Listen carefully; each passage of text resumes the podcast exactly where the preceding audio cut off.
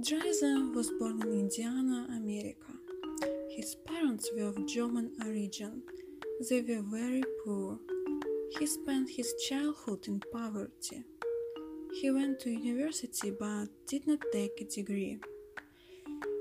In 1892, he started to work as a reporter for Chicago newspapers.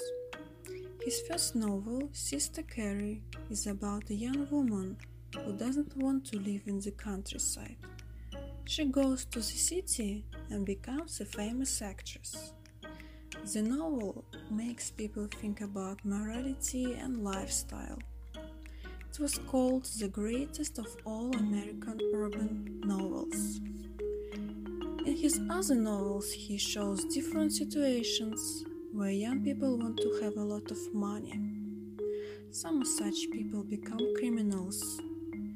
People killed for money, married for money, and it was called the American kind of crime. Dreiser also was a poet.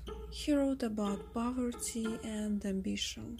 He understood the social injustice of the working class and joined the Communist Party USA in 1945.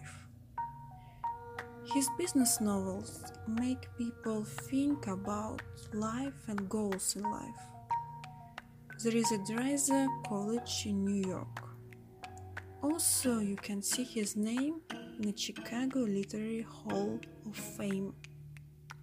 He's one of the greatest unique American writers who showed some important aspects of social life.